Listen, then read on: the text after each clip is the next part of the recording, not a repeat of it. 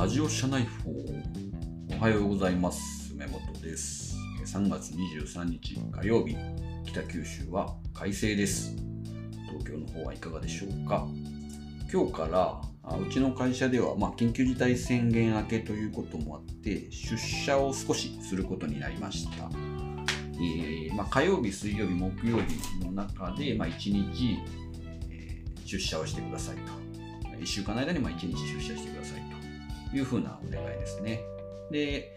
えーまあ、それ以外、もちろんあのそれ以外の日にも出社する分にはもうあの大丈夫ですよということで、今日から出社している人が、まあ、今日出社すると連絡くれた、まあ、スラックでね、人が何名かいたので、えー久しぶりに顔を合わせる人たちも多いんじゃないかなと思います。ちょっと自分もね、まあ、あの緊急事態宣言だけどこう数字が下がってないのはすごく気にはなってるんですけども、えどこかのタイミングでやっぱり、えまた東京の方に行ってみんなに顔を合わせたいなと思っております。さて、今日はあまあ感想みたいな話なんですけどすごくいい文章にあったっていう話をします。えー東京大学の学域授与式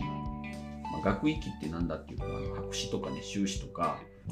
いわゆるま大学院とかを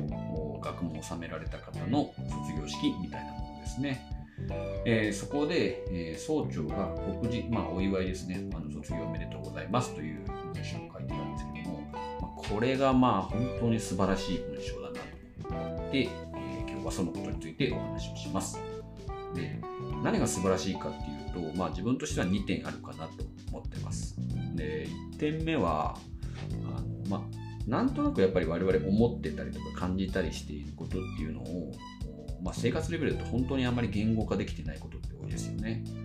で、まあいわまあ、やっぱりテーマとしてはコロナが今社会的な課題だと思うんですけどもそれに対して、えーこういうふうに捉えた方がいい、まあ、こういう状況だけどもこうこうなりましたみたいな結構具体的なあメッセージが今書かれてます。で、えそれってあのそうそうそうなんだよなとか、やっぱり、まあ、全く全くおっしゃる通りみたいな、こうなずきと共感みたいなことがちゃんと、まあ、私にもですね、分かるような言葉で書かれているのが、まあ、本当素晴らしいなっていうのがまず1点目ですね。で、2点目はやっぱ構成が本当によくできてるなと。まあ、東京大学の学位なので、やっぱりね、こう専門性の高いことをすごく勉強してきた方に対して、社会と、で、この学問を収めたことのこの専門性みたいなところが、まあ、どうつながっていくのか、将来どうなっていくのかっていうのを、なんだろうな、お祝い、まあ、あの、つなげるんだけど、そのつなげ方が喜びをちゃんと感じられる、まあ、希望をちゃんと持てるような形にして、で、えっと、最後にまあ自分は他の方との専門性のある人たちとの対話を深めることによって、えーまあ、すごく幸せな人生、まあ、学長人生、まあなんか今日今年で最後らしいんですけども、学長人生で終えますみたいな話にっていて、で、まあ、誠におめでとうございますか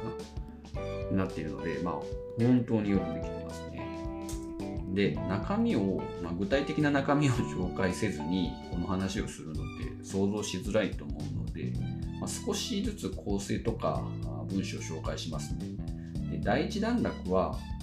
あの新型コロナウイルスで、えーまあ、大変だったけどもそういうこう不自由とか困難なでも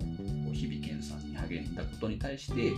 敬意とお祝いを申し上げますみたいな話ですね。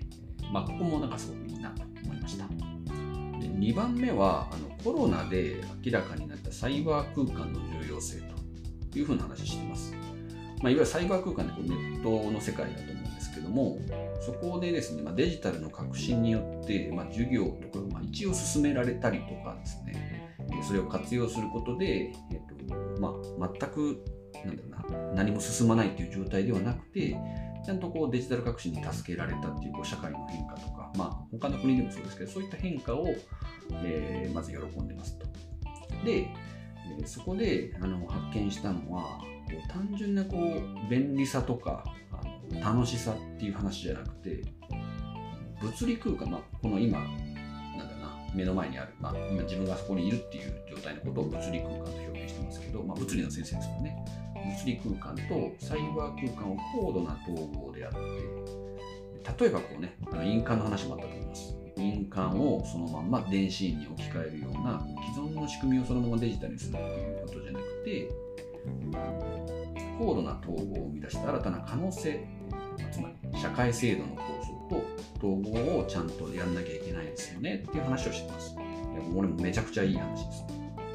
でまあその高度なその統合をじゃあどうやって生み出したらいいのよって、まあ、俺も思ったんですけどその時にあのヒントは自分たちの体っていうふうに言ってですね。でこう物理空間とサイバー空間を対立させるんじゃなくて、まあ、体がこう実現してるように滑らかに統合させるべきっていう書いてるんだけどもまあ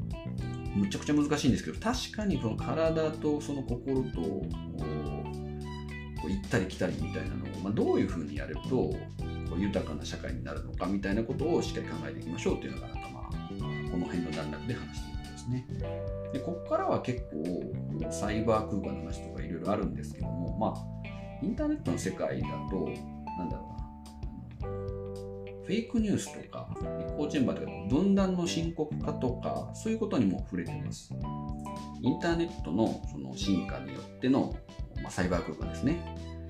分断の可能性とか懸念とかを示しつつでこう先生が言う物理の物理空間か。物理空間の中だとこう炭素の問題とか、まあ、社会のエネルギーの問題ですね。その辺りの課題も含めて、まあ、今結構その辺をちゃんと解決していかなきゃいけないですよっていうこう大きな方針を示してますね。でこう大きな話からその後に少しこう個人の方に、えー、話を迎え転換させるような内容にしてますね。あのまあ、大きい問題あるけどどうやってじゃあそれあの解決していくというか対応していくんだろうねっていう話になった時にゼロっていう表現を使ってます。でこのゼロっていうのは多分こう量量子力学の先生だからなんか自分昔あの宇宙の番組を見たことがあって、まあ、ブラックホールは何で生まれるのかっていう時に全くの真空状態、まあ、つまりゼロの状態から何か知らないけどこう、えー、力が生まれてくるみたいな。ちょっと僕全然あの説明できないんですけどもそのゼロをエネルギーに変えることを成功するみたいな話もここに書かれてるんですけどもなんかこうゼロなんだけどもゼロっていうのはいわゆるこう好奇心の状態だと。で好奇心がある分でこう微細なその揺れみたいなものを発しているんだと。でその発している力をなんかやっぱ他の周りとかはですね潰さないように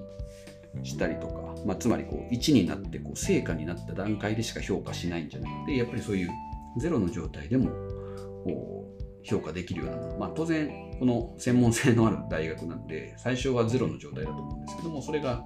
あそこで好奇心を失わないでしっかり自分の専門性を育んでくださいっていうメッセージだとは思うんですけども、まあ、そんなことをこうゼロと好奇心を兼ねてでそれをこうなんだろうなちゃんと受け入れるような社会っていうのをしましょうと。でこう最後の方にすごくこう多様な人々としっかり対話することでその自分の専門性だけじゃなくて、えっとまあ、自分の本棚がなんだっけ、物理学だけじゃなくて言語学とか歴史学とか経済学とかそういろんなこう豊かな姿多様で豊かな姿になったって言ってるんですね。いやすごいな。自分は全然そんなことないですけど。なのでまああの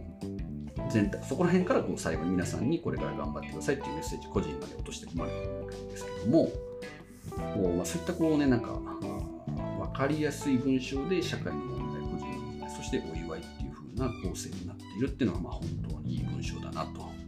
ので、えー、まあ、このポッドキャストのところにリンク貼っておきますので気になった人はぜひ読んでみてください。ということで、えー、今日もよろしくお願いします。今日ちょっと長かったね。ではでは。